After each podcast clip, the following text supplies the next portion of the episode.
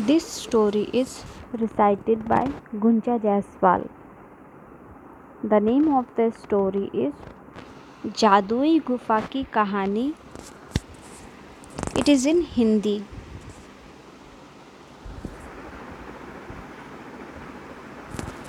बहुत समय पहले की बात है, बगदाद शहर में दो दोस्त अली और मुनीब रहते थे।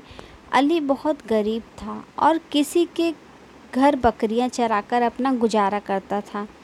वह स्वभाव से बहुत ही ईमानदार और भला इंसान था, जबकि मुनीब अमीर था और स्वभाव से लालची इंसान था।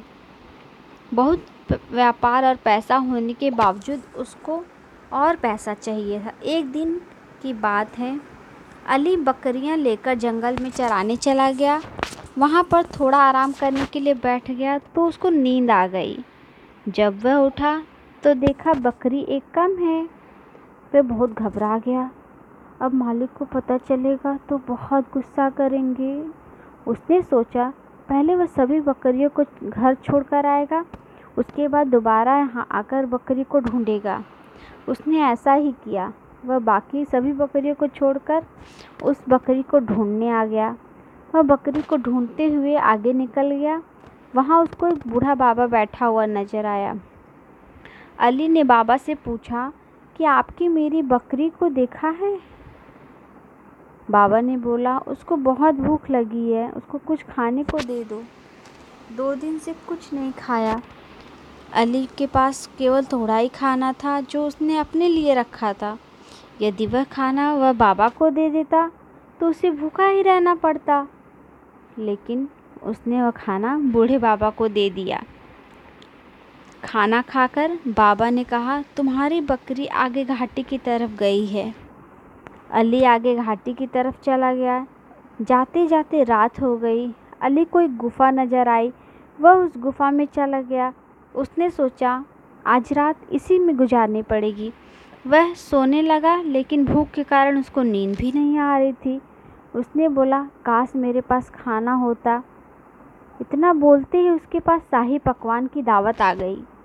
उसे बड़ा अचरज हुआ और वह उसने खाना खा लिया। खाने के बाद जब सोने लगा तो उसको ठंड लगने लगी। उसने बोला, काश मेरे पास एक चादर होती। तभी उसके सामने चादर आ गई। अब वह समझ गया कि यह गुफा जादुई है। उसके बाद वह सो गया। सुबह उठने के बाद उसने बोला, काश मुझे मेरी बकरी मिल जाए।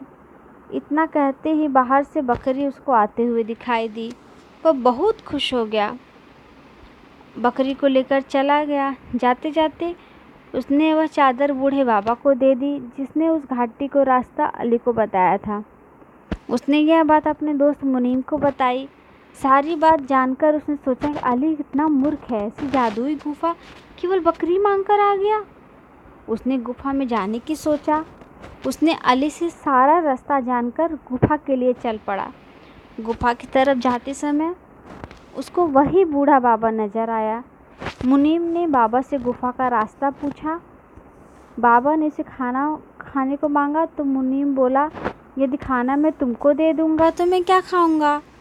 उसके पूछने पर बाबा ने मुनीब को गुफा का रास्ता बता दिया। घाटी पहुंचकर जब उसने गुफा देखी तो बहुत खुश हो गया।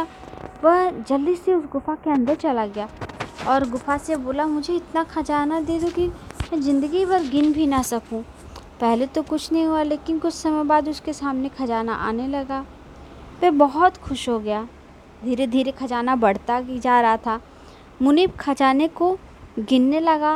वह खजाना गिनने में इतना मगन हो गया कि उसको इसका ध्यान ही नहीं रहा कि बढ़ते खजाने से गुफा का दरवाज़ा बंद हो रहा है।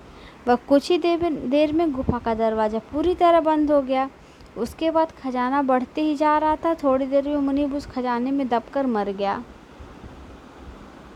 और कहानी ख़त्म हो गई। इस कहानी से हमें यह शिक्षा मिलती है कि हमें कभी भी लालच नहीं करना चाहिए। लालच एक बुरी बला है। जिस तरह मुनीम ने खजाने का लालच किया और अपनी जान से हाथ धो बैठा। Thank you for listening this story.